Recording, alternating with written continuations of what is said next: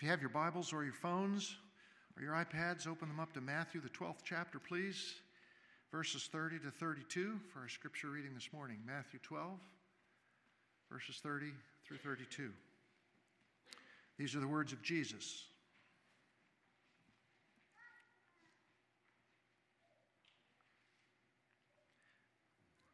Matthew 12. He who is not with me is against me, and he who does not gather with me scatters. And so I tell you, every sin and blasphemy, blasphemy will be forgiven men, but the blasphemy against the Spirit will not be forgiven. Anyone who speaks a word against the Son of Man will be forgiven but anyone who speaks against the Holy Spirit will not be forgiven, either in this age or in the age to come. God's Word. Hey, Pastor Mark, before you go anywhere, I'm going to invite you to come back up here, if you'd be so kind.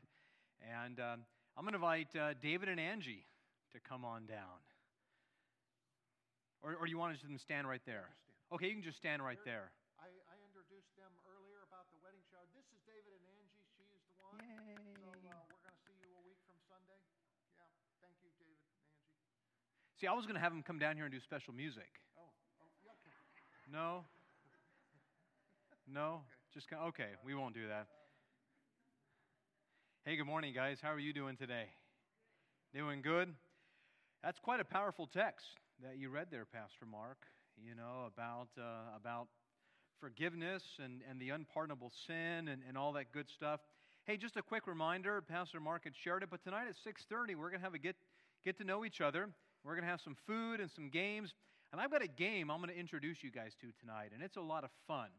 But it takes more than like two people. We need a good crowd to play this game because we're going to divide into two teams, and you're going to like it. And once you learn how to play it, anytime you go to like a Christmas party or a or a, or a family party when there's a lot of people there, an, a reunion, you're going to say, Hey, I've got this game I want to introduce you to. And so uh, we're going to be learning this new game later on tonight. But this coming week, Tuesday and Wednesday, we've got some home groups. A number of you came out to the home groups, and we were thrilled to have you. Just a reminder, we're going to keep on meeting, same place, same time, this coming Tuesday, this coming Wednesday, and then next Friday night, our topic is going to be the best is yet to come. We're going to look at Revelation chapter 20 and Revelation chapter 21 and talk about the New Jerusalem and what the Bible says about heaven. We're going to learn all kinds of cool things. The Bible talks about what type of bodies we're going to have. It talks about where we're going to live, what we're going to do, what we're going to eat. I mean, all kinds of great things are described, not just in Revelation 21, but in Isaiah and other uh, prophecies in the Bible have a lot of cool things to say about eternity and then next Sabbath morning, right here, I'm actually going to be teaching a class at 9:30 called How to Enjoy the Sabbath Day. One of the things we learned in the seminar is the Sabbath being on Saturday, in fact, Friday sundown to Saturday sundown according to the Bible. And the Bible says don't do any work on this day. Well, what does this mean?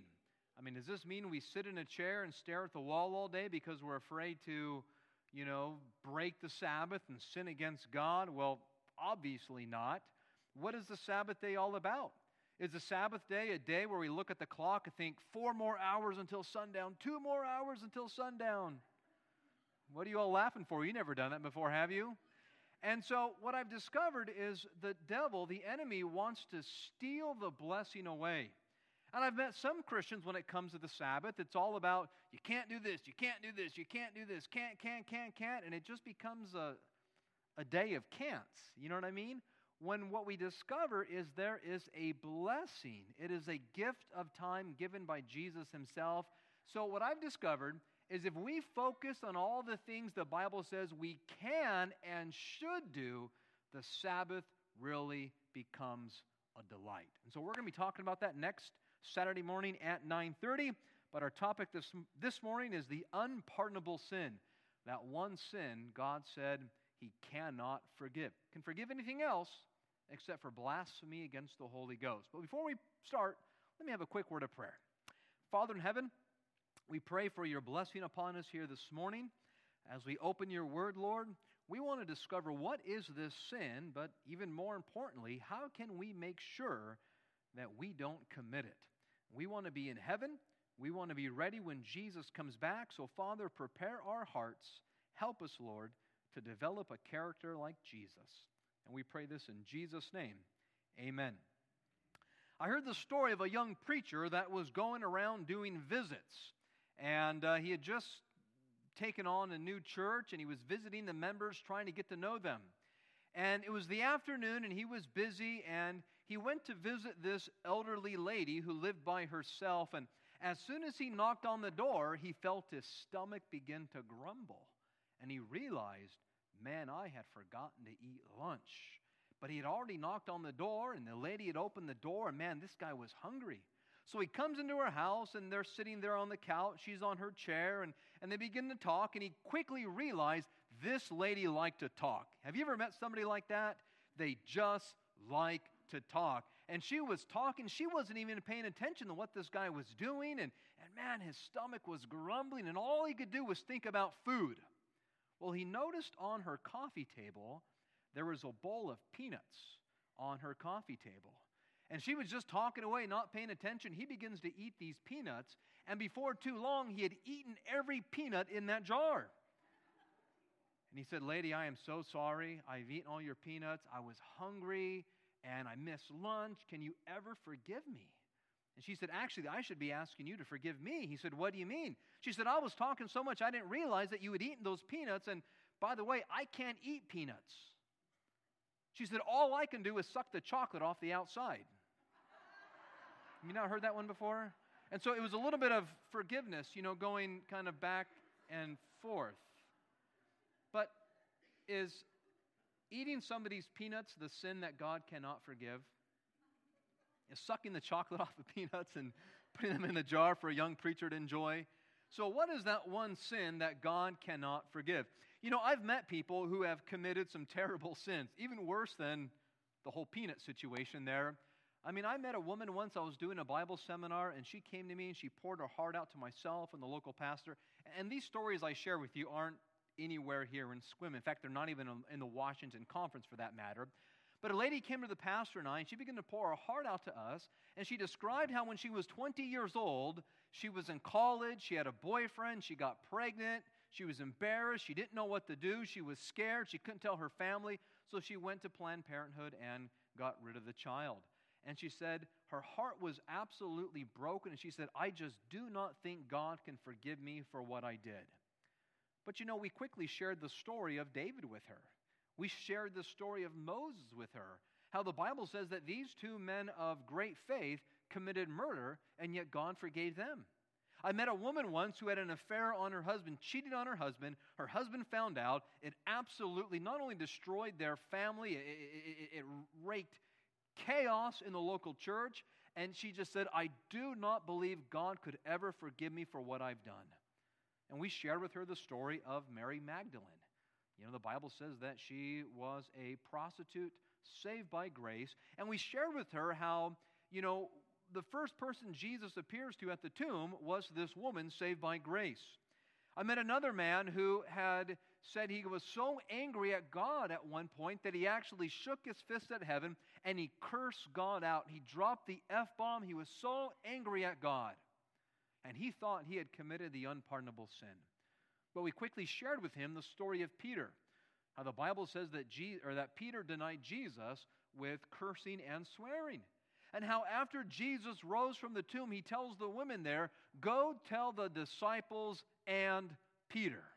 The fact that Jesus specifically mentions Peter, he was saying, Peter, you haven't gone too far yet. I still have a plan for you. And this man was overjoyed to find out that, you know, swearing at God is not the unpardonable sin. So if murder and adultery and cursing God out is not the unpardonable sin, then what is that one sin that Jesus says he cannot forgive? If you have your Bible, let's go back to the scripture reading that Pastor Mark read just a few moments ago. Let's go in our Bibles to Matthew chapter 12, because what we see happening here in Matthew chapter 12, starting in verse 30, is we see Jesus is drawing a, he, he draws a line in the sand. And he basically says, You're either with me or you're against me. There's no neutral territory. There's no gray area. There's no sitting on the fence. You're either with me or you're against me. And Jesus says here in Matthew 12 and verse 30, He that is not with me is what? Is against me. You know, one of the most dangerous places to be, and I was here at one time, maybe you've been here, maybe you're here right now. The most dangerous place for anybody to be is to have one foot in church and one foot in the world. Did you know that? In fact, it's a lot safer to actually be fully in the world than it is to have one foot in church and one foot in the world because having one foot in the church and one foot in the world it gives us a sense of salvation but it's a false sense you read about the um, the uh, the laodicean church jesus says i wish you were hot or cold but because you're lukewarm i will what spew you out of my mouth. And there was a time in my life I had one foot in the church and I wasn't happy there. I had one foot in the world, and guess what? One happy there either. Jesus says, You're either with me or you're against me. And he that gathereth not with me scattereth abroad. Wherefore I say unto you, all manner of sin and blasphemy shall be forgiven unto men, but the blasphemy against the Holy Ghost shall not be forgiven unto men. And whosoever speaketh a word against the holy, I'm sorry, against the Son of Man, it shall be forgiven him. But whosoever speaketh against the what? Or the who? The Holy Ghost. It shall not be forgiven him, neither in this world, neither in the world to come. So if committing this sin is not murder or, or, or adultery or cursing God to his face, then what on earth is this one sin? Now, the first thing we must establish is the unpardonable sin or blasphemy against the Holy Ghost, it is not a type of sin. It's not a what, everybody? It's not a type of sin, but rather it is a process of sin that generally takes place over one's lifetime. In other words, what it is, it is, it is the continual rejection of God's Spirit. It's where we tighten the muscles of our heart where the Holy Spirit, though He wants to speak to us, we don't hear it anymore because we've plugged our ears and we've closed off our heart. When I was a kid, I remember sitting in church with my mom, and, you know, sometimes the preacher would go a very long time. Aren't you glad you didn't know any preachers like that here today? And I would sometimes get bored being a little kid, and my, my legs weren't long enough to like be planted on the ground. So as I sat back in the pew, my legs just kind of dangled. And I would get bored, and before too long, I would start swinging my leg like this. And before I knew it, I was kicking the pew in front of me. And my mom didn't want to make a scene. So what she would do is she would quietly reach over, and you know that sweet meat on the back of your arm right here? You know, you know what I'm talking about? She would give it a little pinch. A little pinch. I'd go like this, and she'd go, quick kick in the pew. All right. Well, after a few more minutes, the preacher was long winded and, and, and he would keep on preaching, and I forgot about that. And pretty soon my leg would start going like this once more. But now I knew what my mom was going to do, and she would try to reach out to pinch my arm, but I would tighten the muscle on the back of my arm, and she could not pinch it. And I've often wondered is there a chance that we today could be tightening that muscle of our heart where the Holy Spirit is trying to pinch us? He's trying to get our attention, but we have said no, no, no, and we've tightened that muscle to the point where we can't feel it anymore. And this is one of the most dangerous places to be. Now, to really understand what this sin is all about, we need to understand what are the jobs of the Holy Spirit. Why did God send His Spirit to us? Now, there's a number of reasons why, but we find in the Gospel of John there are two primary reasons why we have God's Spirit. The first one is in John 16 13, the Bible says, Howbeit, when He, the Spirit of truth, has come, He will guide you into what? All truth. So, one of the jobs of the Holy Spirit is to guide us into all truth. And the reason is is because when we accept truth, the Bible says, Thy word is truth.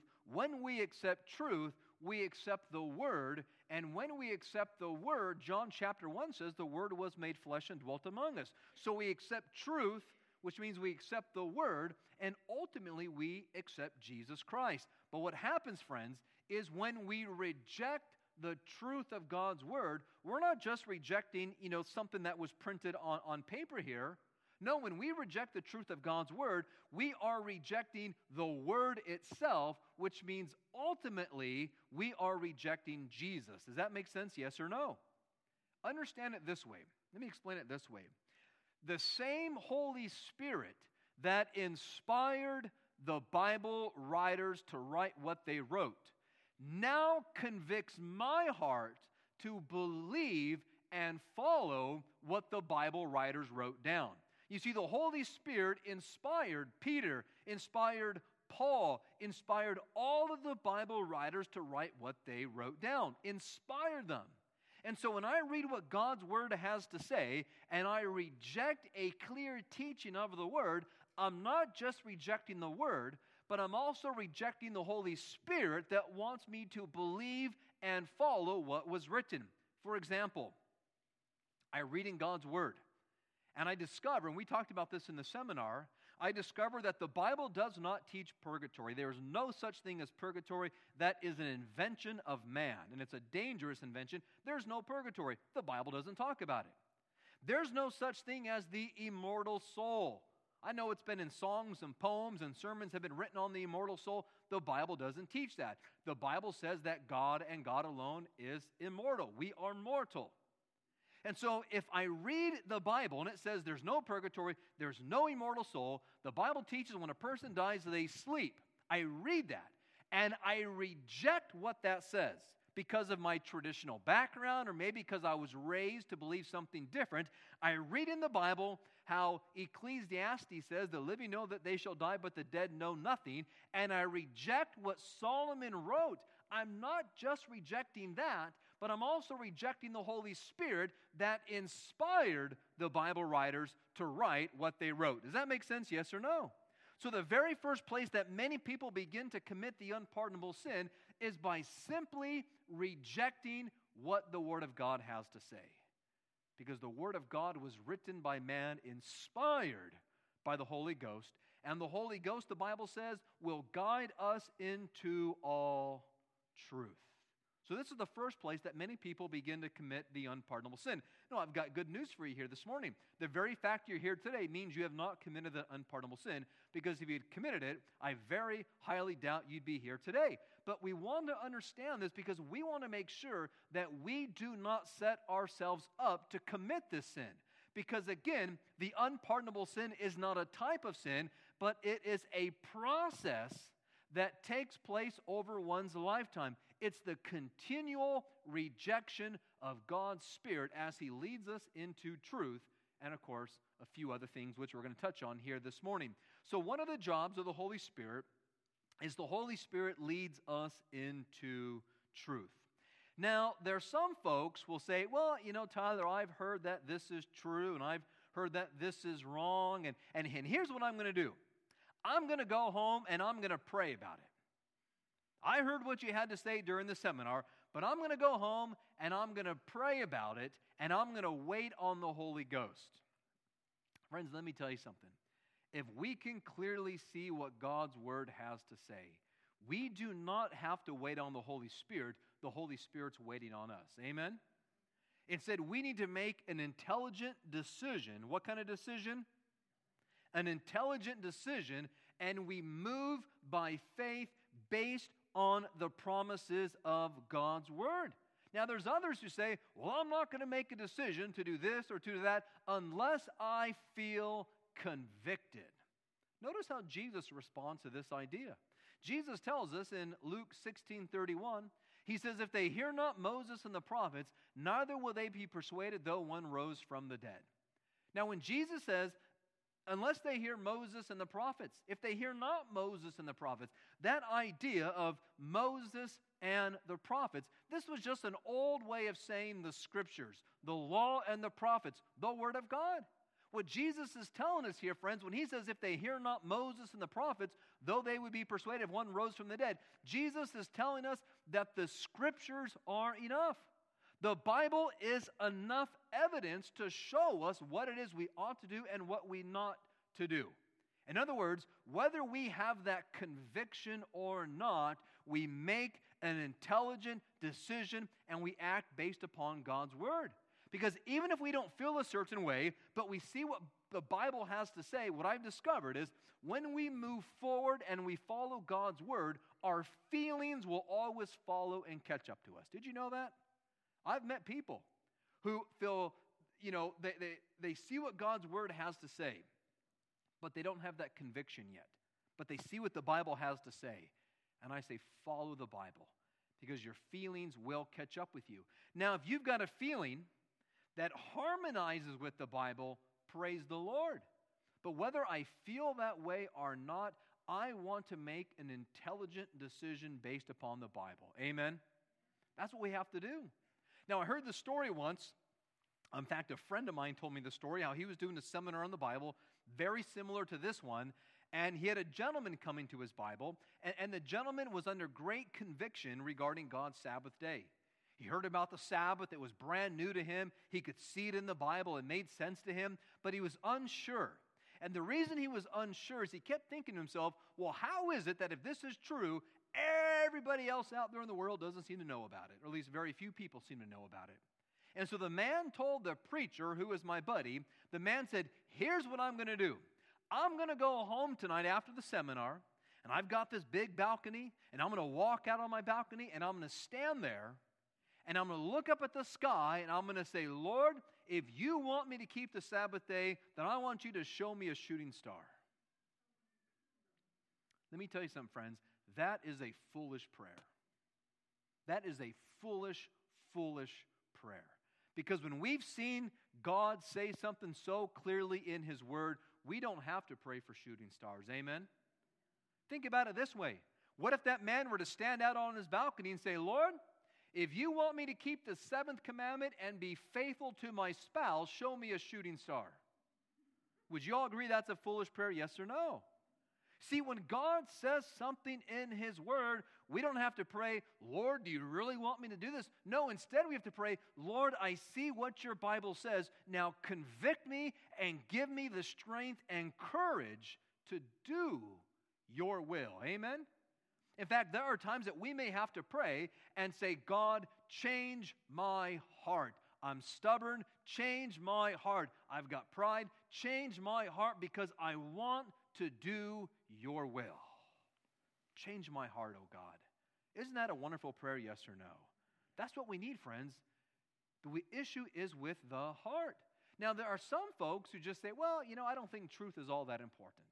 They got their truth and they got their truth, and, and truth just isn't all. All that matters is that we just love Jesus. That's what really matters. Well, notice what Paul says. In Second Thessalonians chapter 2, Paul says, And with all deceivableness of unrighteousness in them that perish. Why do they perish? He says, Because they receive not the love of the truth that they might be saved. You see, it's possible to allow the Holy Spirit to lead us into truth. But, friends, there are some folks that when they're led to truth, they just don't love it enough to do something about it. And, and here's the issue with truth truth is not based on a Gallup poll, truth is not based on a politically correct society. In fact, truth is truth whether we believe it or accept it as truth. Truth is truth before we knew it was truth, and truth will never change. Amen? Thy word is truth. God's word does not change. So whether we choose to believe it or not is not going to change the fact that truth is truth.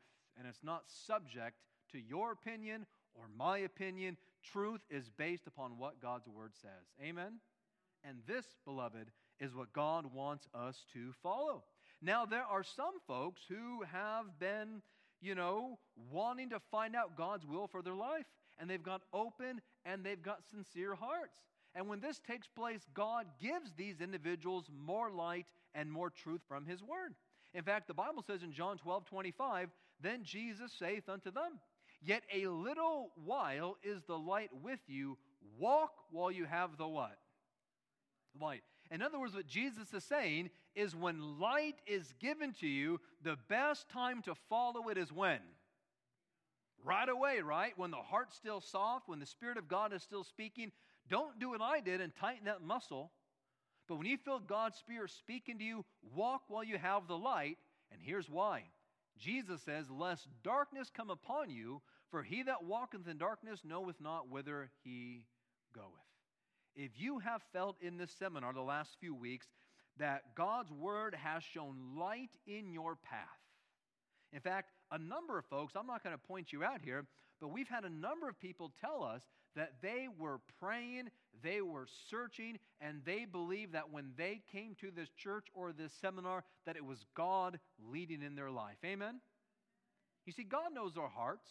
And when the student is ready, the teacher appears. Amen? God knows our hearts. When we want to know more from His Word, God gives us more. But I'll tell you, friends, as soon as we put on the brakes and say, whoa, whoa, whoa, that's too much, you know? I've heard about this health message, and man, I don't know if I can do it. I mean, I love my camel burgers, right, and my skunk sandwiches. I just can't give those things up, see? When I realized how much Jesus was willing to sacrifice on my behalf, when I realized that Jesus was willing to leave, leave heaven, the place where he had known for eternity, and to come down here. I mean, I imagine when the angels first heard about this plan of salvation, that Jesus would come down here, it must have blown their minds. Wait, what did you say? You are going to go down there and live like one of the. I mean, that would be like us deciding to become an ant. I mean, worse than that. That you're going to go down there and allow them to do what to you? When I realized how much Jesus was willing to sacrifice for me, I say to myself, man, there isn't enough that I can give back to say thank you, but I want to give him my heart. Because once Jesus has our hearts, guess what he owns? Everything. You see, some people make it hard. They think, man, to be a Christian, I got to give Jesus my refrigerator. There are certain foods I can't eat. And man, to be a Christian, there's certain music I probably shouldn't listen to. Or, or maybe there's certain movies I shouldn't watch. And oh, I got to go to church on Saturday. And all I got to do. They're focusing on all these externals. God's saying, hey, hey, don't worry about that. Just give me your heart. Because once Jesus has our heart, everything falls into place. Amen? And we don't think about those things that way. Instead, we think, How I delight to do thy will. Thy law is within my what? Heart. It brings delight. Happy is he that keepeth the law. And so the first way people commit the unpardonable sin is by simply rejecting truth, which the Holy Spirit inspired into God's word. Now, the second way is found in John 16, verse 8. The Bible says, And when he is come, he will reprove the world of sin and of righteousness and of judgment. You know, another job of the Holy Spirit is the Holy Spirit convicts us of sin. Did you know that? Have you ever felt convicted before in your life? Nobody's ever felt convicted, or you just. How many think the person next to you has felt convicted before? Boy, I got a lot more smiles and, and head nods on that one. We've all felt convicted. You know, conviction is actually a really good thing. Did you know that? There's a book that was written a number of years ago called The Gift of Pain. In fact, I had this conversation with my, with my six year old son just recently uh, because I forget what he did, but he did something where he, where he hurt himself, and we were talking about pain. And he said, Dad, I wish I could never feel anything. I wish I had no pain at all. And I had to explain to him that actually pain's actually a gift. We don't always think of it that way, but pain is what actually allows us to not grab the wrong end of the hot iron. You know what I'm talking about? It's what lets us know when we grab that hot spatula or that hot pan that, hey, wait a minute, let go because you're going to really hurt yourself. And so it's a real gift. And even the conviction of God's Spirit is a gift. The Holy Spirit, the Bible says, will show us where we are doing wrong. I had a couple one time when I was working down in a church in Northern California. I was working down there for a couple of years at this church. And we had a couple coming to a Bible seminar. Now, this was a young couple. And they'd actually grown up in the Christian church. They were engaged. They were planning on getting married. They were doing marriage counseling with the local pastor there. And then one night, they were staying up late watching, I don't know, reruns of I Love Lucy or something or MASH, but they were up late watching TV on the couch. And they started kissing and they started hugging, and, and one thing led to another. And about a week later, when they were doing their marriage counseling with the pastor, they both broke down and they began to cry. And they shared with the pastor what happened that night and how they had been wanting to, to wait to experience that gift when they were married on their honeymoon night, not on a sofa with reruns of MASH playing in the background. They were convicted. Tears were coming down their cheeks. All the conviction was strong. The pastor prayed with them. He said, Look, this isn't right, but you know what? We can't undo the past, but God can forgive us. We can put certain safeguards in place to make sure this doesn't happen again. And they prayed and they said, All right, we're going to do this. We're going to, we're going to, we're going to hold off. We're going to protect ourselves. Well, a couple of weeks later, not as if the pastor was like prying or trying to figure out, you know, they had counseling. They came back a couple of weeks later. The pastor says, So, how have the last couple of weeks gone? And just by asking that simple question, their heads both sank. There was a little bit of tears, but not quite as much as the first time they had shared this information. Again, the pastor said, Hey, look, you know, you, you, you, can still make changes. And they prayed and they put in more safeguards. And a couple, of week, a couple of weeks went by. And again, they were at that weekly marriage counseling session with the pastor. Pastor said, Okay, how are things going? This time they put their head down, but there weren't any tears. Do you see what's happening here? There weren't any tears. Fast forward six months, they quit going to church, canceled the wedding, and now they're living together and they're not married. You see what happens? It's these little baby steps of compromise.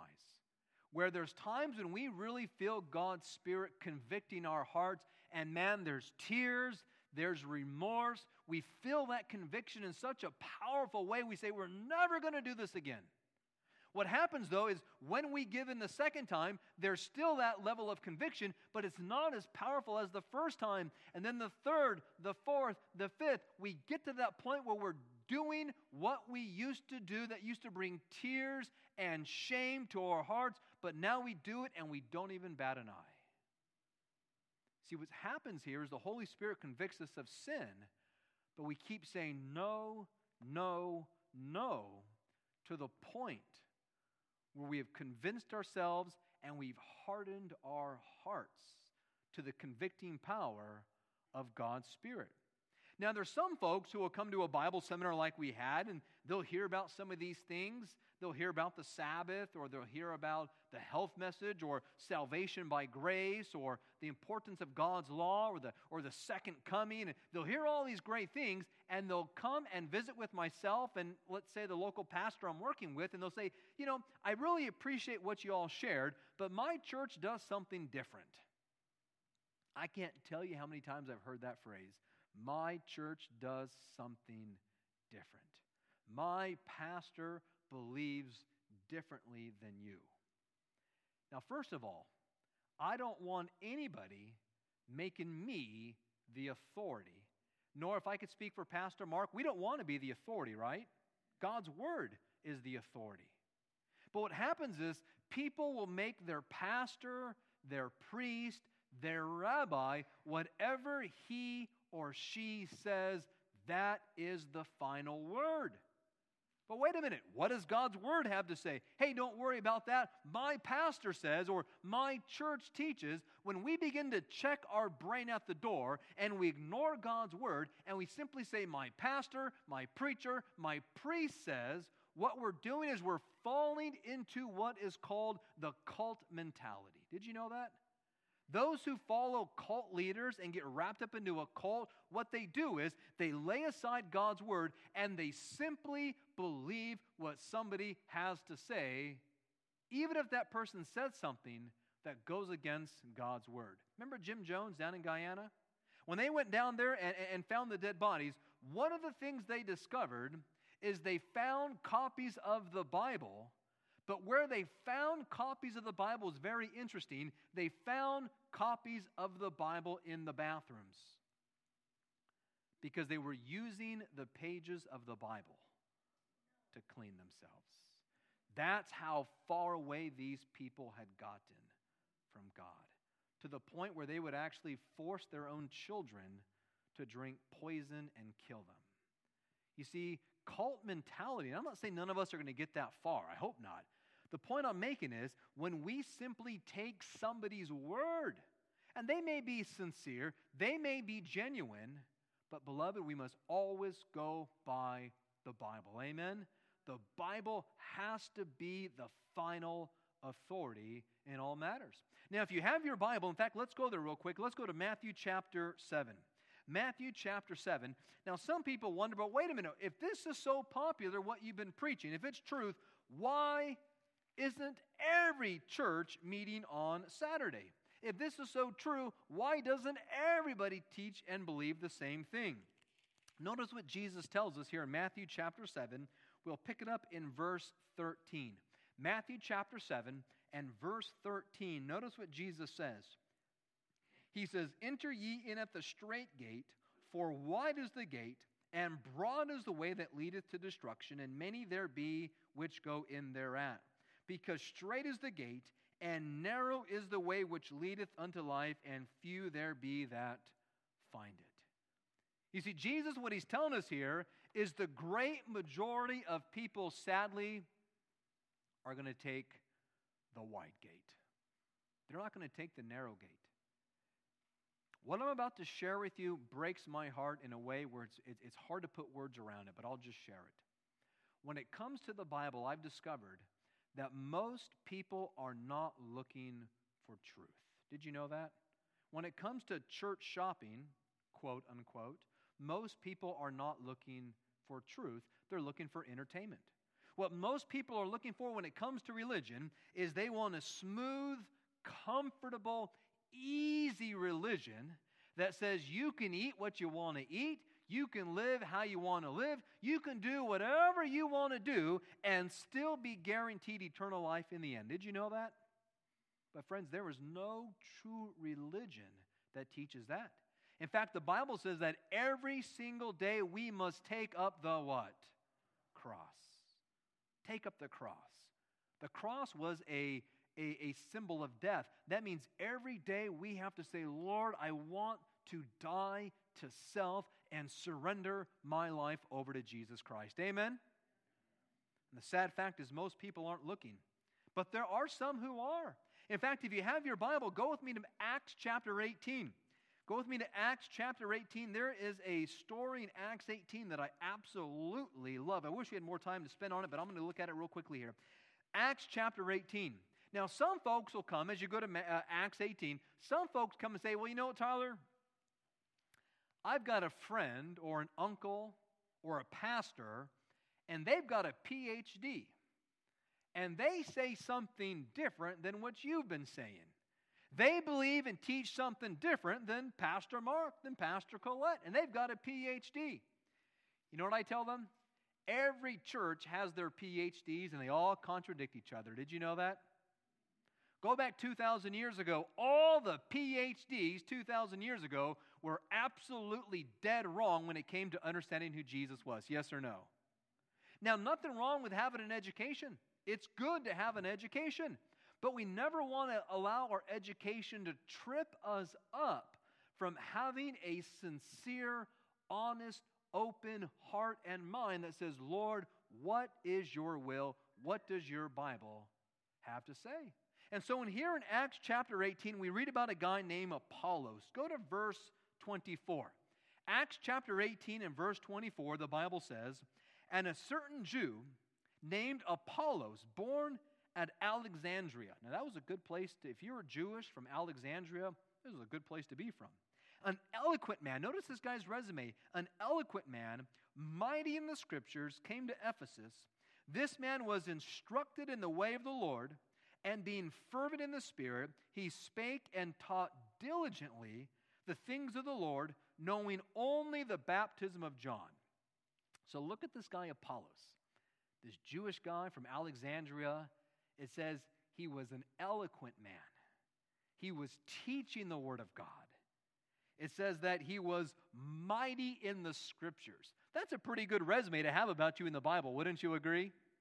But notice what it says in verse 26 And he began to speak boldly in the synagogue, whom when Aquila and Priscilla had heard, they took him unto them and expounded unto him the way of God more what? Perfectly.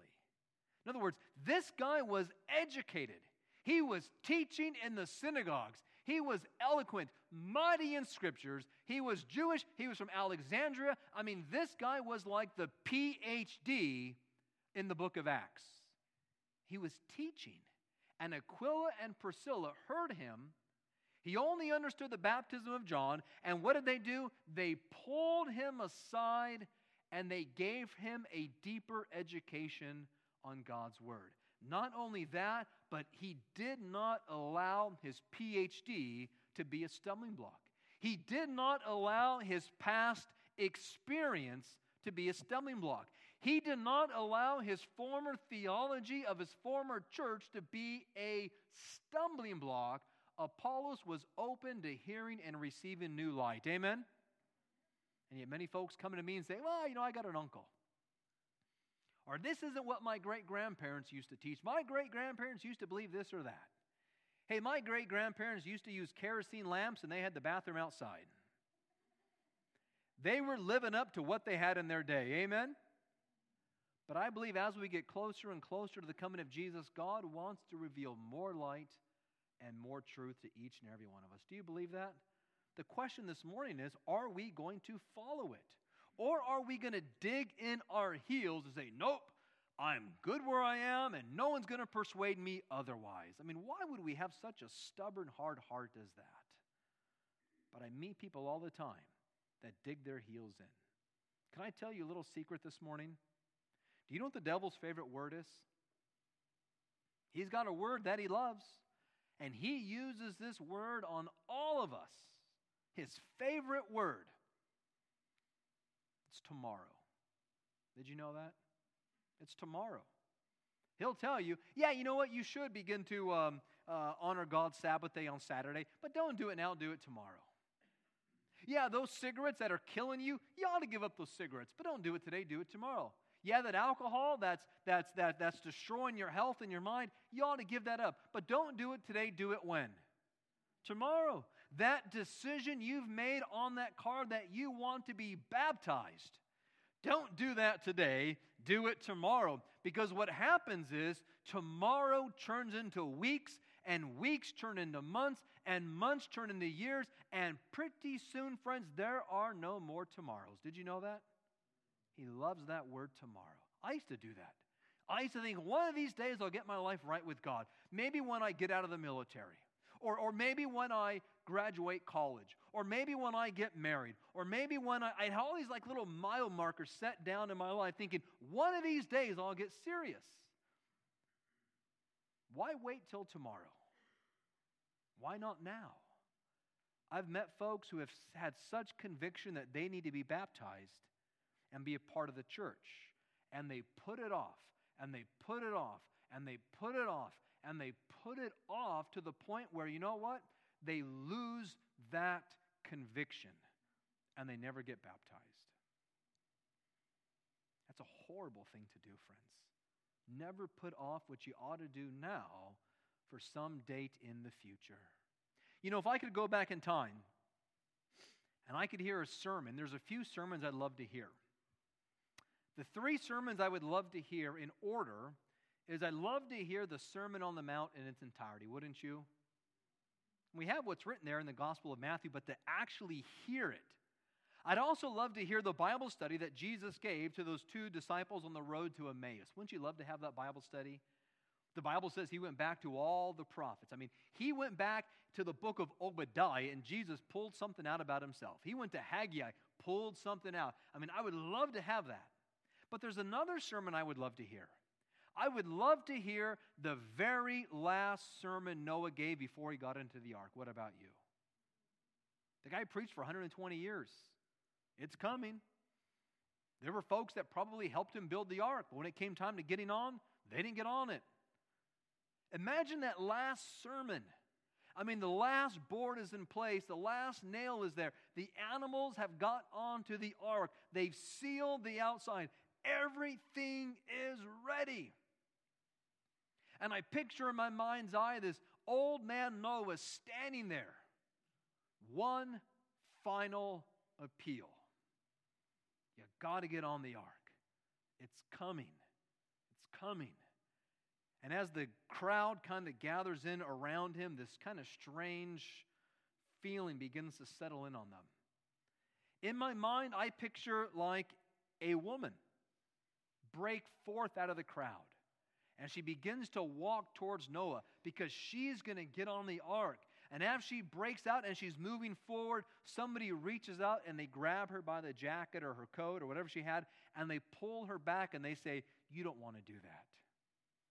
I imagine this young kid sensing the conviction that he's got to get on that ark of safety. He begins to go forward, and maybe a parent reaches out, a sibling, a friend. Can you imagine in the day of judgment knowing that we were responsible for holding somebody back? What a dangerous place to be in. Noah does one final turnaround, one final appeal get on the ark. And it including Noah, there were only eight souls on that ark. And the Bible says, as the door closed, here's what's incredible that door closed, but it did not rain right away. Did you know that? Like a week went by, and there was no rain whatsoever. Put yourself in Noah's shoes. You've been preaching this thing for 120 years. You get on the ark. You've seen miracles. I mean, all these animals, come on, you've seen things happen. And for like seven days, you're on this wooden ship, cooped up in the zoo. And you know, just knowing human nature, there are people on the outside, and they're probably yelling things at Noah. Wouldn't you agree? Hey, Noah, what are you doing in there, man? It's nice out. In fact, the, the, the economy has grown at more than 3%, right? Things are going good. The housing market's come back, right? Things are going good. Unemployment's down. Hey, look, man, just come out, Noah. You know, yeah, we're going to laugh at you for a little bit, but look at this really cool house you built for yourself, you know? Got the biggest house on the block. Imagine those seven days. Noah could not trust his feelings because I bet you every feeling inside of him, if he was like me, would say, What have I done? I've lost my mind. But Noah had to live by faith. He didn't have the written word, he had the actual word of God coming to him. And Noah had to believe God's word the same way today, no matter how we feel, we have to believe and trust God's word. Amen? And pretty soon, a fork of lightning shot across the sky, and water from the deep came up, and water came down. But by this time, it was too late. And Noah and his family trusted God, put their faith upon the Word of God, and they were saved, no matter what was happening around them. I think of the story of the rich young ruler. The rich young ruler, this guy knew what he needed. I mean, he ran to Jesus and he asks Jesus the most important question What must I do to be saved? This is what I believe one of the most important questions, if not the most important question you can ask. What must I do to be saved? And Jesus lays out to this young guy the plan of salvation. And the Bible says that he walked away sorrowful. But what stands out in my mind is that Jesus didn't run after him. He didn't run after him and say, okay, you know, maybe I was a little rough with that. Here's plan B. Jesus does not compromise the road to salvation. Did you know that? Jesus said, This is how you can be saved he didn't negotiate, he didn't compromise, he did not lower his standards. He shared with this young man here's what you've got to do to be saved. And sadly, this young man walked away from Christ. What about you this morning, friends? If you have sensed God speaking to your heart the past few weeks, I know some of you had because as Pastor Mark and I look over the decision cards, we see wonderful decisions have been made. We've seen people check that they want to be baptized, but something's holding them back from going forward. We've had people check and say, I want to honor God's Sabbath day, but maybe something's holding them back from moving forward. Friends, let me tell you, This world has absolutely nothing to offer us that is more important than what Jesus has already given us. And my question to you this morning are you willing to trust and stand on God's word? You see, people commit that unpardonable sin by rejecting the word of God and by rejecting God's Spirit as He convicts us of sin in our life. Are you willing to stand upon God's uncompromised word and allow the Holy Spirit to guide and lead you into all truth? Is that your decision this morning, friends? If it is, I've got a card. Our ushers are going to pass out a card this morning. This is the last card I'll be passing out during the seminar, and I thought, you know what? I want to do it Saturday morning because, you know, I love you, and some of you folks, for whatever reason, haven't been able to come out in the evenings. And I want to give you an opportunity as well this morning to say, Lord, I want my life right with you. So, what they're going to do, the ushers are going to hand you a stack of cards. You may receive more cards than you actually need in your row. If that's the case, that's okay. You don't got to fill it all every card. Let's, let's, we'll keep passing the cards out. Let's keep, let's keep doing this. We'll keep passing the cards out here. And when you get that card, there should be a pencil or some kind of writing apparatus in the pew in front of you. Um, if there's not, if you raise your hand, we'll make sure we get you a pen or a pencil, or maybe you can borrow one from the person next to you. But as you take this card in your hand, I'm going to ask each and every one of you here this morning to do two things. Number one, to be praying, to be praying for yourself, but to be praying for the person next to you as well. That God would speak to your hearts. Number one, this is my response to Jesus. Hey, let's make sure we also get the balcony too. Let's make sure we get folks up in the balcony, sitting out in the hallway. If there's anybody in the mother's room, I want everybody to have this opportunity. Number one, number one says, I see it is very important to Jesus for me to belong to his body, the church. Do you believe that? You know, the reason I go to church, the reason I go to this church, as we talked about last night, is I want to be in the best vehicle possible to help get me ready for the second coming. Amen? And that's why I'm here. I want to be in the best vehicle, the best chances, odds possible to help prepare me for eternal life. And that's why I go to church here. Number two says, I want to commit my life completely to Christ and be baptized, becoming a part of this Sabbath keeping fellowship. If you've already marked baptized, that you want to be baptized, go ahead and mark it again. If you're not a member here and maybe you've been sensing in your life that you want to be baptized and you'd like to be part of a Sabbath keeping church, go ahead and check number two. Number three says, I want my membership transferred into this Sabbath keeping fellowship. I have previously been baptized by immersion. If you've already been baptized by immersion, but you want to be a part of this wonderful church here in Sequim, this Sabbath keeping church where you're going to be fed spiritually, you're going to be fed physically, because they got good food here. You're going to have a great pastoral staff and leadership, and you want to be a part of this church family, go ahead and check number three. Number four says, I feel my spiritual relationship with Christ has become weak.